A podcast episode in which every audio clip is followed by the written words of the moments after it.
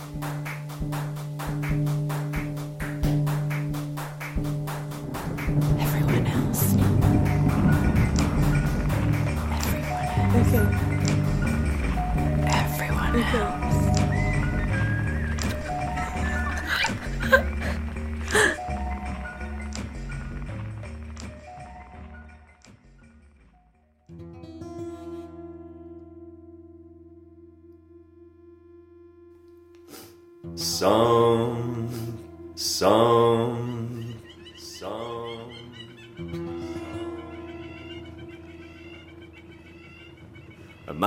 that's weak and a back that's strong.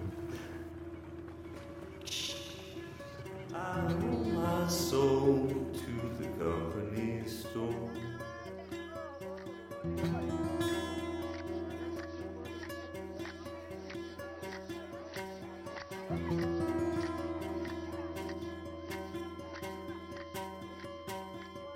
In October 2012, I decided to quit my job and ride a vintage motorcycle from London to Cape Town with a friend of mine.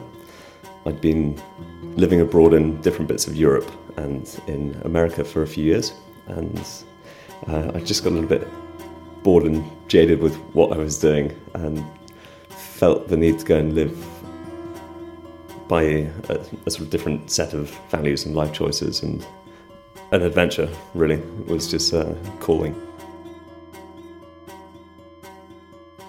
I was dropping a car off for a friend of mine in a garage in west london in acton and there was this bike hanging from a gantry crane in the eaves of this warehouse and i asked the, the owner of the business what the story was and they got it down for me and i spent an afternoon taking it apart and then put it back together again and kicked it, the first kick it started, uh, and all of the hairs on, on the back of my neck went up, and it was just a bit of a, a sort of love affair from from that moment with that bike.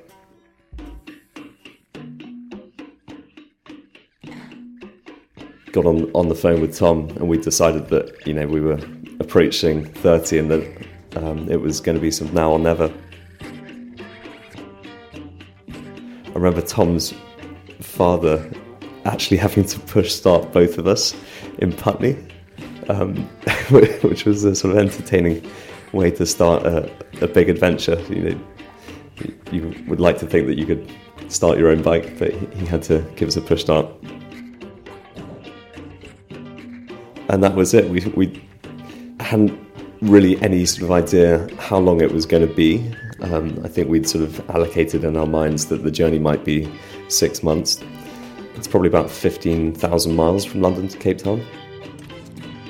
The bikes aren't very fast, they're, they're very low and slow. So they, I don't know, they probably do about 50, 55 miles an hour comfortably with all of the touring gear that we had on. We built these racks at the back to hold a, a pannier box and a 20 litre UN jerry can um, for fuel. Then had of roll, roll of our clothes and all our gear and tools and stuff. And we probably had about four or five inches uh, layer at the bottom of each of the pannier boxes full of spares. Um, we'd intentionally taken the, the same bike so that we could split up the number of spares that we needed to take. And that, that was really sort of the, the level of planning.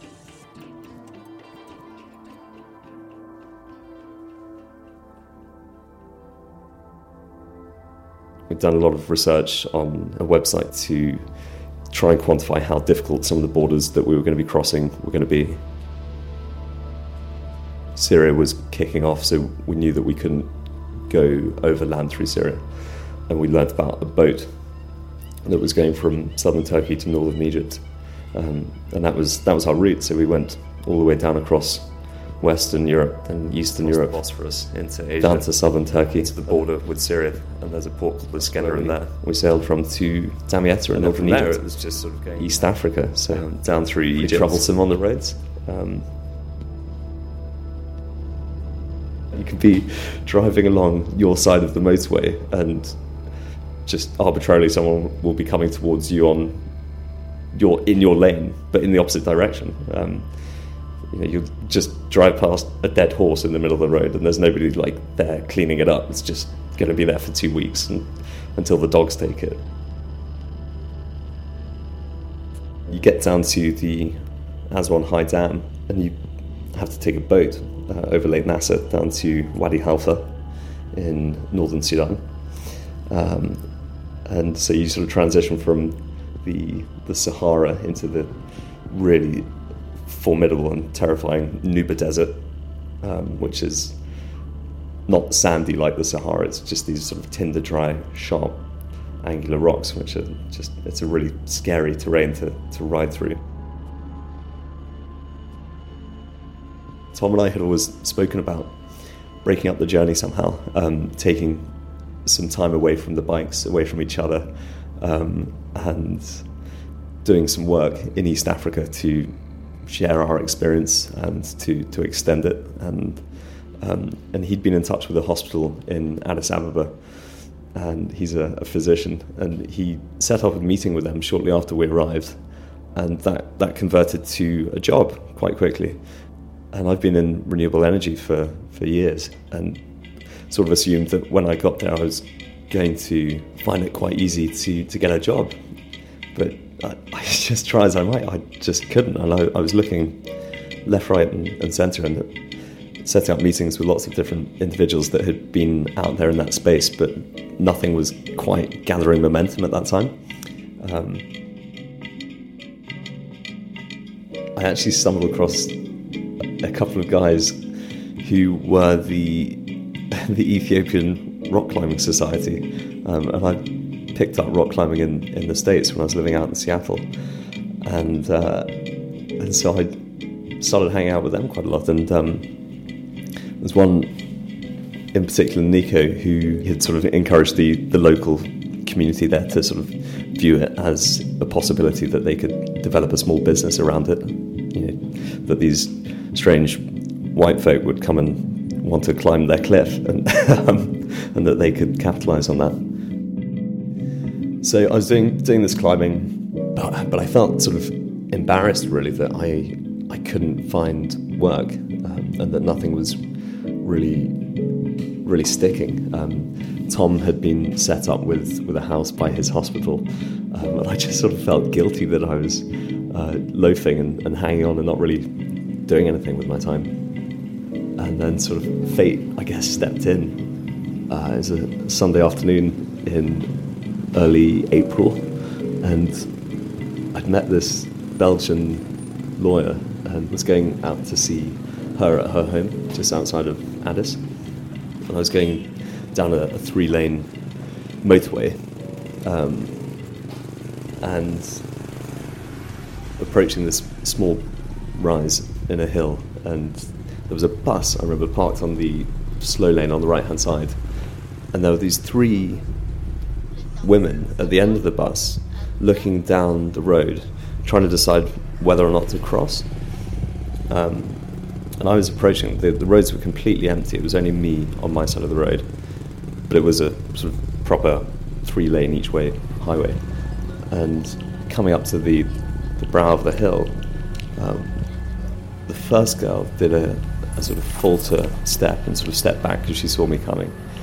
And then the third in the line of girls actually had a little um, baby swaddled around her back, and she thought she could make it, and she ran across. And I just remember thinking, "You absolute idiot! Um, why why would you risk it?" And I think I, I consciously closed the, the throttle, which is sort of the first thing you do to slow down the motorcycles. And I think I was probably doing about 20, 25 miles an hour. And the middle of the three girls, I think probably prompted by those visual cues in her periphery, just ran across without looking. And I swerved to avoid her, but clipped her left leg. And I sort of bent the, the bike over onto 45 degrees to try and swerve around her, but clipping her leg, it sort of twisted the handlebars. I fell off and skittered down the road, and I just remember the headlight glass in, in the motorcycle hitting the tarmac and just exploding, and just that sound of it going down the road, all this sort of broken glass. And very, very quickly, I was surrounded, you know, even before I got up, by probably one or two hundred local guys, all implying that it was a, a high speed crash and that I personally owed them money by way of some sort of bribe to, to get out, to leave me alone.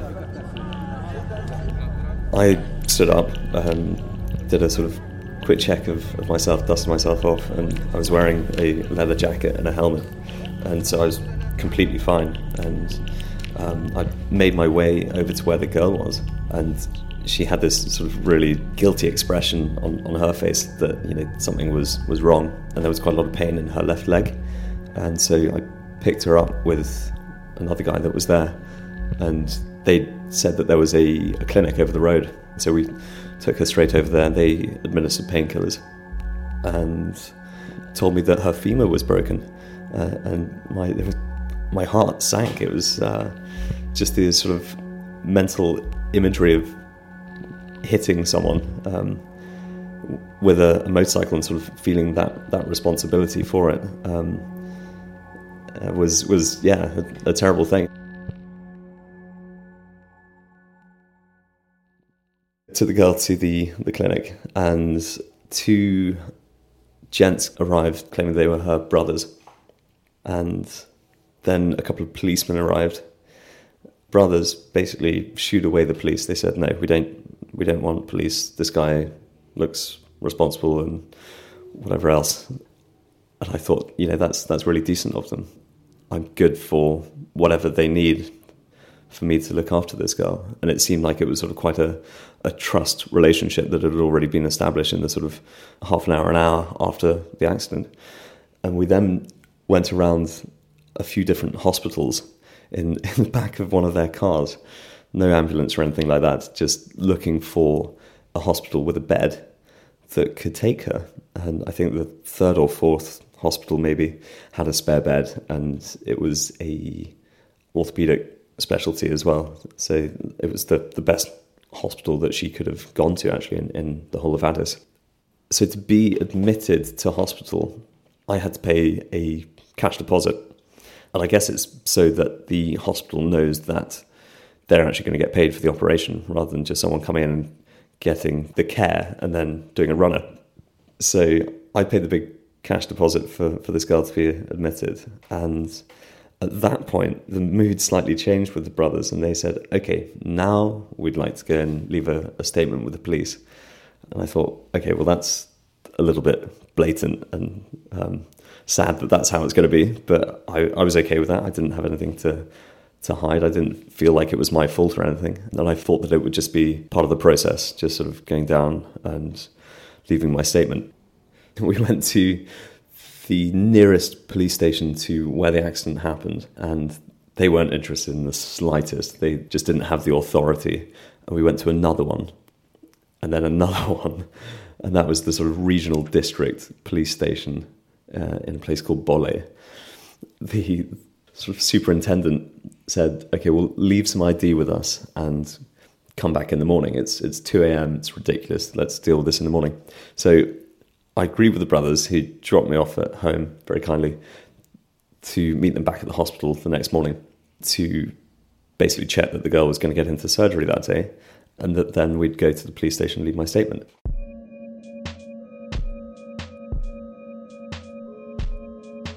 So I arrive at the hospital, pay another bill, and make sure that she's going to get treated that day.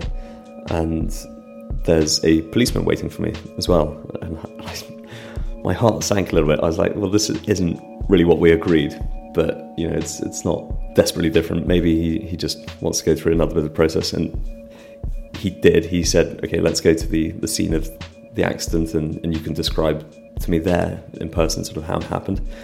I was fine with that, but it was it was a bit of a, a red flag. So I decided that that was probably a good point to call the consulate and sort of figure out what the official line was.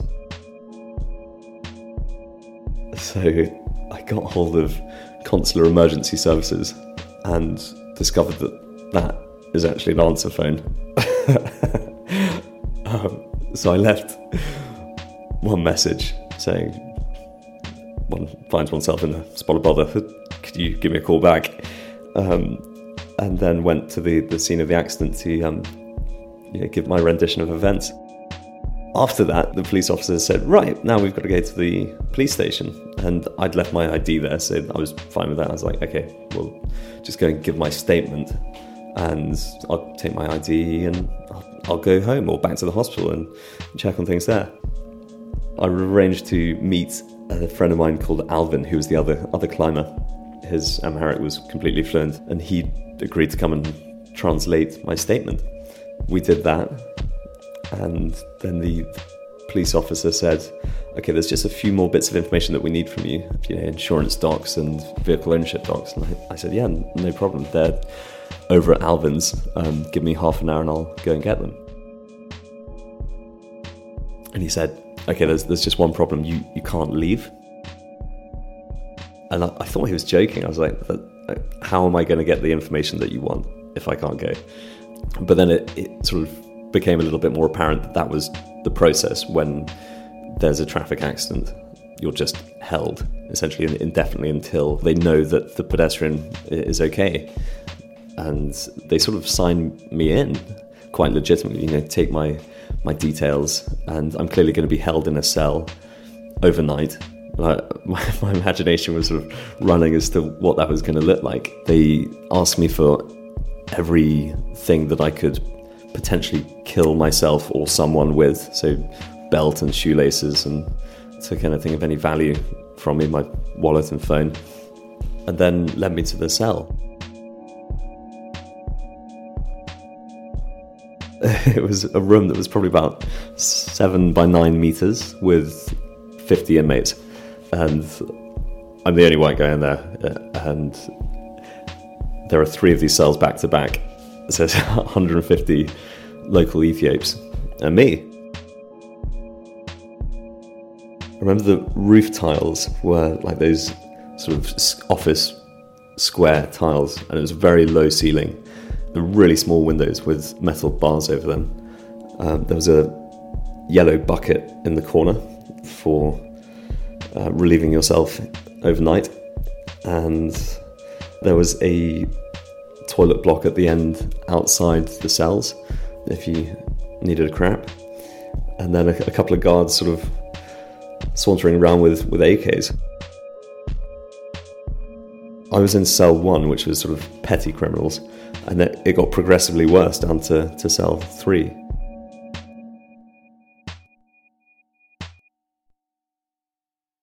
I'm basically let in there, and a fight breaks out within the first five minutes of me being in there. And I was like, "Shit, is this is this what it's going to be like? Am I going to have to pick a fight with the biggest guy?" And I don't know, like how how real is this going to be?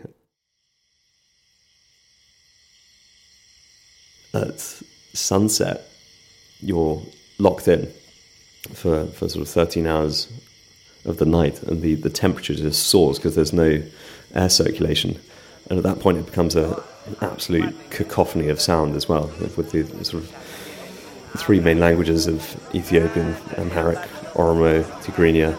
There's a bit of Arabic as well, and, and I can't understand anything. So it's it's just reverberating off the walls. Yeah, quite a sort of in, intimidating, hot environment. There are lots of flies. I, I woke up on, on the first morning having been bitten several hundred times by by fleas. It was, and obviously that cramped the space. You're physically sort of quite close to two people uh, on the floor. Um, but there, there was this program essentially that they did every every evening to sort of keep their spirits up, where they had the sort of unofficial room MC introduce that evening's program, and it was basically that you had to um, do a dance or tell a joke or sing a song.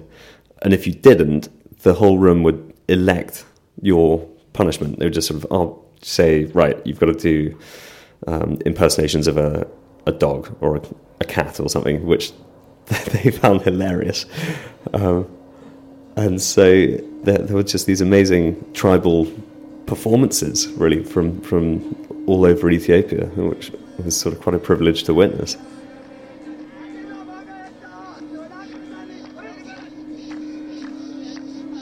There were these two or three Oromo lads who did this sort of feet shuffling dance that sort of gathered momentum throughout it. They, they started dancing quite slowly and then they started taking props from around the cell. Um, so one of them grabbed a, a, broom and pretended it was a spear and he sort of started jumping up and, thrusting it at some imaginary beast and um, like gritted teeth. It was, it was really, really visceral. Um, that was, I think, probably my favourite one. And then amazing songs as well. There was an unwritten rule that as the newcomer, you basically had to perform a la Fight Club. I mean, it was like you, you didn't have a choice, you, you were getting up. well, yeah, the ones that didn't do anything basically had to impersonate animals of the room's choosing.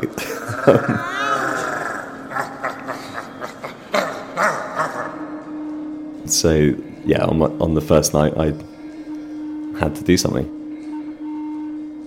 There were a, a couple of performances before me, so I, I understood what my responsibility was, and I, I didn't want to, to shy away from it as well. I, I, I felt, I guess I felt that there, there was so much of Ethiopian culture that I was being shown to um, that I thought it'd be fun to share mine. I guess it was just an opportunity just to, um, I don't know, let them experience something that they'd not before. um, well, I didn't come prepared. Um, it goes something like this. Some people say a man is made out of mud. A poor man's made out of muscle and blood. Muscle and blood and skin and bones. A mind that's weak and a back that's strong.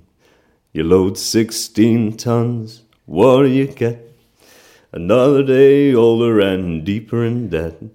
St. Peter, don't you call me, cause I can't go.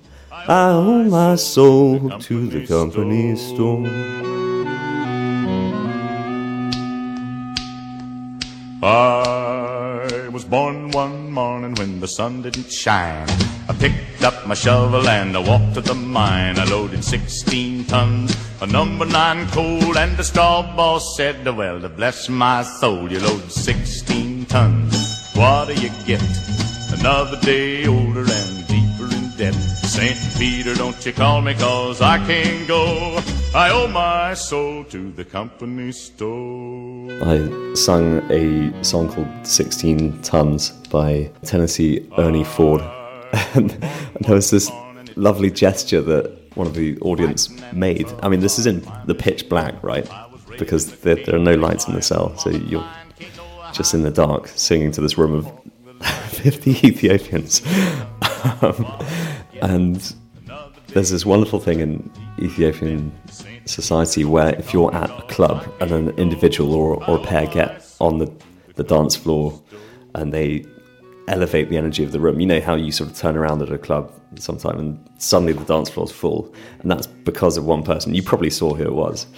They actually acknowledge that person by going and putting a hundred birr note. It's about five dollars. They'll lick the note, and whilst the guy's still dancing, they go and press it on their forehead. And someone did this to me in the in the middle of my song, which was kind of touching. Peter, don't you call me cause I can't go. I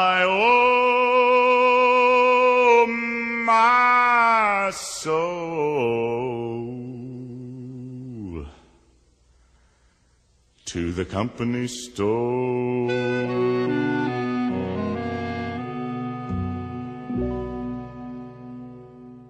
I was taken to um, a court hearing the, the next day, handcuffed to a um, another inmate, and sort of paraded out of the cell and into the back of a small van, and then taken to the court. The guy I was handcuffed to had very fashionable tattoo which bridged his eyebrows, sort of connected them with a sort of little fake eyebrow, and I think he, he might have had a like a two pack tattoo as well, or something like that. It's Just a bit of a, bit of a thug. And we were taken to the, the court and the hearing was conducted completely in Amharic, so I had absolutely zero penetration on, on what the outcome of that was. Um, Alvin, the other climber, and his father and their lawyer came so that they could help me through that process. Uh, I should mention that the consulate never got back to me, and I'd left a, a second message before I went in saying, you know, I'm I'm going to prison now. Come come say hi. Yeah, they were less than useless. They've got a lovely nine hole golf course in the compound there, but yeah, they, they didn't find the time, which was pretty disappointing uh, to say the least, and and yeah, an incredibly isolating feeling like that. You're you have sort of professional representatives in that country whose job it is to, to do that, and, and they weren't there to support you. There was another hearing the next day as well. So sort of one night turned into two nights, and another hearing.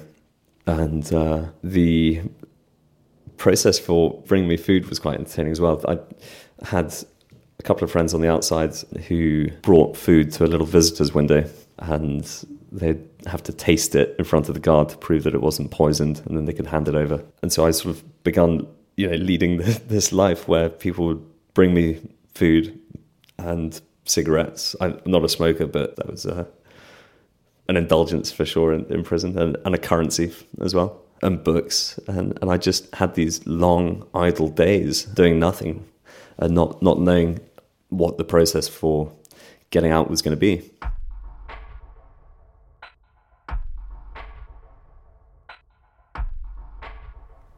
The first couple of nights, I, I was always the, the last to fall asleep. Um, I guess just pent up on uh, fear, adrenaline. I, I, don't know, just sort of trying to get a sense for what my personal security was in, in that situation. The process eventually got a little bit clearer on Alvin's side, and he, he just had to prove that they could provide bail at some case in the future if a charge was ever brought against me. And so I think they had this old Peugeot 504 or something in, the, in their driveway that hadn't moved since the 90s, and that was the collateral by which I was I was released. And so I got out, and this is after a week in prison, and you know left my fingerprints, and then was let go, and went to the hospital to pay the, the final bill on this girl's surgery, and the operation was a, a success, and she was walking out on crutches. I'd been encouraged by Alvin's father to draft a letter with a local lawyer that would exonerate me from further liability, just to draw a clean line under it. So I, I drafted this letter with, with the lawyer, took it to the to the family, and said, "These are the terms. I think this is fair. Sign it terribly sorry about this. And they said, there's been a big mistake. You've not made any allowance for travel from our hometown of Adwa. And I said, right, really? That's what, $15? I'll pay you that in cash now. Just sign the letter. Um, and they said, no, we're going to go and discuss it with our family. Meet us back here tomorrow. I probably should have seen that as, as a, a big red flag and made some other decisions at, at that point. But I agreed to meeting them again went back the next morning and there were four or five new members of the family that I'd never met, all wearing hobnail boots and looking pretty tough and demanding a rather large cash settlement on top of all of the medical fees I'd paid.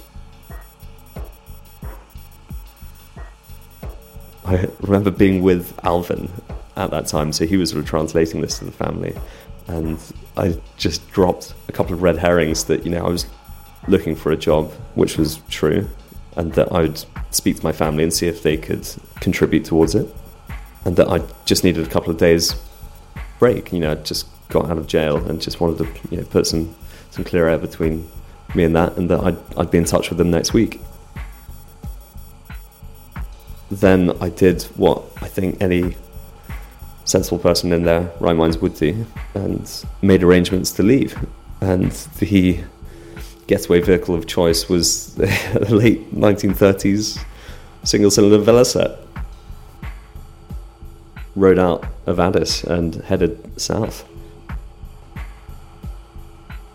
I remember being very close on my, my visa as well to its expiry date, and I'd consciously decided to not renew it because I, I didn't have any sort of control over how long that would take, and it was a, a, a sort of extra bit of the process that I didn't need to do.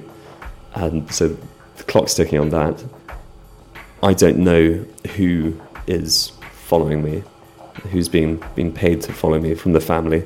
The cost of labor is is very cheap. So you, like someone could pay someone you know a dollar and they'd just follow me for a week. And so I, I I was just deeply paranoid that you know there might be someone waiting for me at the border when I got there. I knew that Addis had my my prints, so there was just all of these these things running around my head. Like, am I going to be allowed to leave? Um, and that, that sort of just builds up over two days of traveling quite slowly, praying that nothing's going to go drastically wrong with with the bike that I'll have to then fix for a few hours.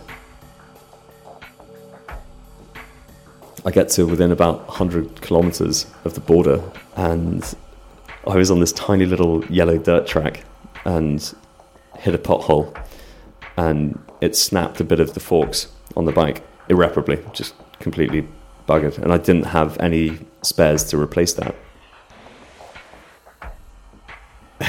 and my heart sank at that moment. I was like, I, I was so close. I was so close, and, and I just felt that that goal just evaporating and the thought of being sort of locked up in some provincial jail just grew in my mind.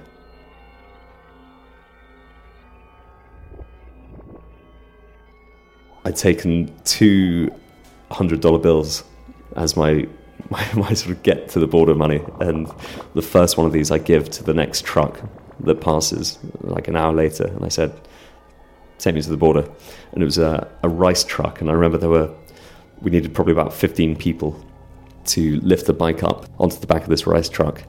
Got the bike on there. I went into the cab and just fell asleep and woke up on the border sort of two hours later. The border had closed because it was just after dark. Woke up the next morning and there's Kenya sort of 100 meters away. I've got the Kenyan visa in my passport. I've just got to clear immigrations for me and customs for the bike, and then I'm I'm home free. I go to the immigrations office, and they open it for me. There's nobody else at the border that morning, and the first border that I've crossed with an automatic fingerprint scanner in my life was that one. And there's this pause when I'd scanned my fingerprints and the immigrations officer turns to his colleague with sort of like quite wide eyes and he, and he says something. I just assume he's asking for handcuffs or something. That there's there's a big red flashing screen in front of him. His colleague hands him a rubber stamp and, and stamps me out of the country. And I just do this sort of little internal sigh of relief. And then the same with, with the bike, clearing that through customs. And then I push it over the border into Kenya. And then celebrate, then then allow myself to, to celebrate and text people back home and, and tell them that, that, that everything's okay. I'd been encouraged not to make any external communications. I love my family dearly, but um, I didn't think that there was anything that they could contribute to that situation. And so it wasn't until I, I was sort of clear of the country that I told them what I've been up to in the preceding weeks. what was my family's reaction? They were obviously sort of very shocked and, and concerned that that I'd been exposed to that. But I don't think that any of them realistically thought that there was anything that, that they could have done um, to help me. Yeah, I think they were just incredibly happy that, that I was safe and knowing that I was a free man. I, don't, I don't know. I'll ask them.